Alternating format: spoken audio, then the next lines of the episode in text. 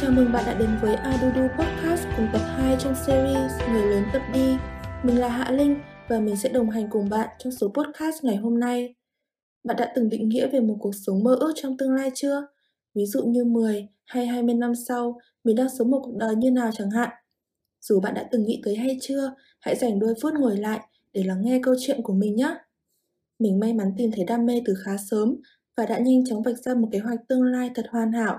Mình dành hầu hết thời gian tìm hiểu về truyền thông và mê chạy sự kiện vô cùng. Bố mẹ mình từng nói, đáng ra phải sinh mình vào năm con ngựa vì chẳng bao giờ thấy mặt mình ở nhà. Ừ, tương lai của mình sẽ trông như thế nào ấy hả?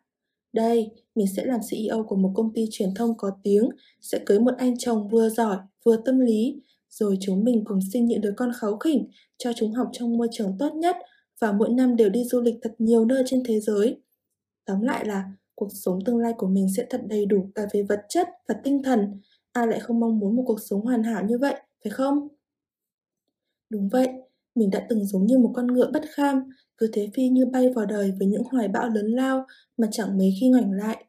Nhưng Covid xuất hiện đã đảo lộn mọi thứ, khiến cuộc sống vốn hoàn hảo của mình chớp mắt trở nên thật hỗn độn và mơ hồ.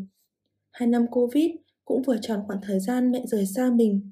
Một đứa con gái tham vọng là thế, đến giờ ước mơ chỉ còn bé tí teo, đó là tương lai của mình có mẹ. Ước mơ đó vốn đã từng là một điều hiển nhiên đến nỗi khiến mình vô tư vô tâm mà hưởng thụ cảm giác được mẹ chăm sóc. Đến nỗi mình cứ mong lớn thật nhanh để rời xa vòng tay bố mẹ. Và giờ thì mình lại ngồi mơ về một giấc mơ khác. Trong giấc mơ đó, mình vẫn thấy mẹ cặm cụi trong bếp nấu cơm, thấy mình lại được ôm mẹ ngủ như hồi còn bé xíu, lại được ngồi sau xe mẹ lượn lờ khắp phố phường và vẫn hậm hực mỗi khi mẹ mua về cho những cái quần, cái áo không phải gu của mình. Khi bừng tỉnh khỏi giấc mơ đó, mình chỉ mong vẫn có mẹ, có một gia đình trọn vẹn, bởi còn quá nhiều thứ để làm, nhiều điều để nói. Ước gì mẹ có thể chứng kiến hành trình trưởng thành của mình, và ước gì mình đã kịp nói câu "Con yêu mẹ". Covid đã để lại những mất mát lớn lao, những vết thương lòng thật khó để lành lại, và những câu chuyện dang dở. Chúng ta không thể biết trước tương lai, cũng không thể thay đổi quá khứ, nhưng có một điều chúng ta có thể làm thật tốt, đó là sống cho hiện tại. Hãy sống với những cái ôm, cái hôn và lời yêu thương tới gia đình và những người ta trân quý. Và sinh ly tử biệt có thể xảy đến bất cứ lúc nào, đôi khi tàn nhẫn đến mức không cho phép ta nói lời từ biệt. Đó là câu chuyện của mình. Vậy còn bạn thì sao?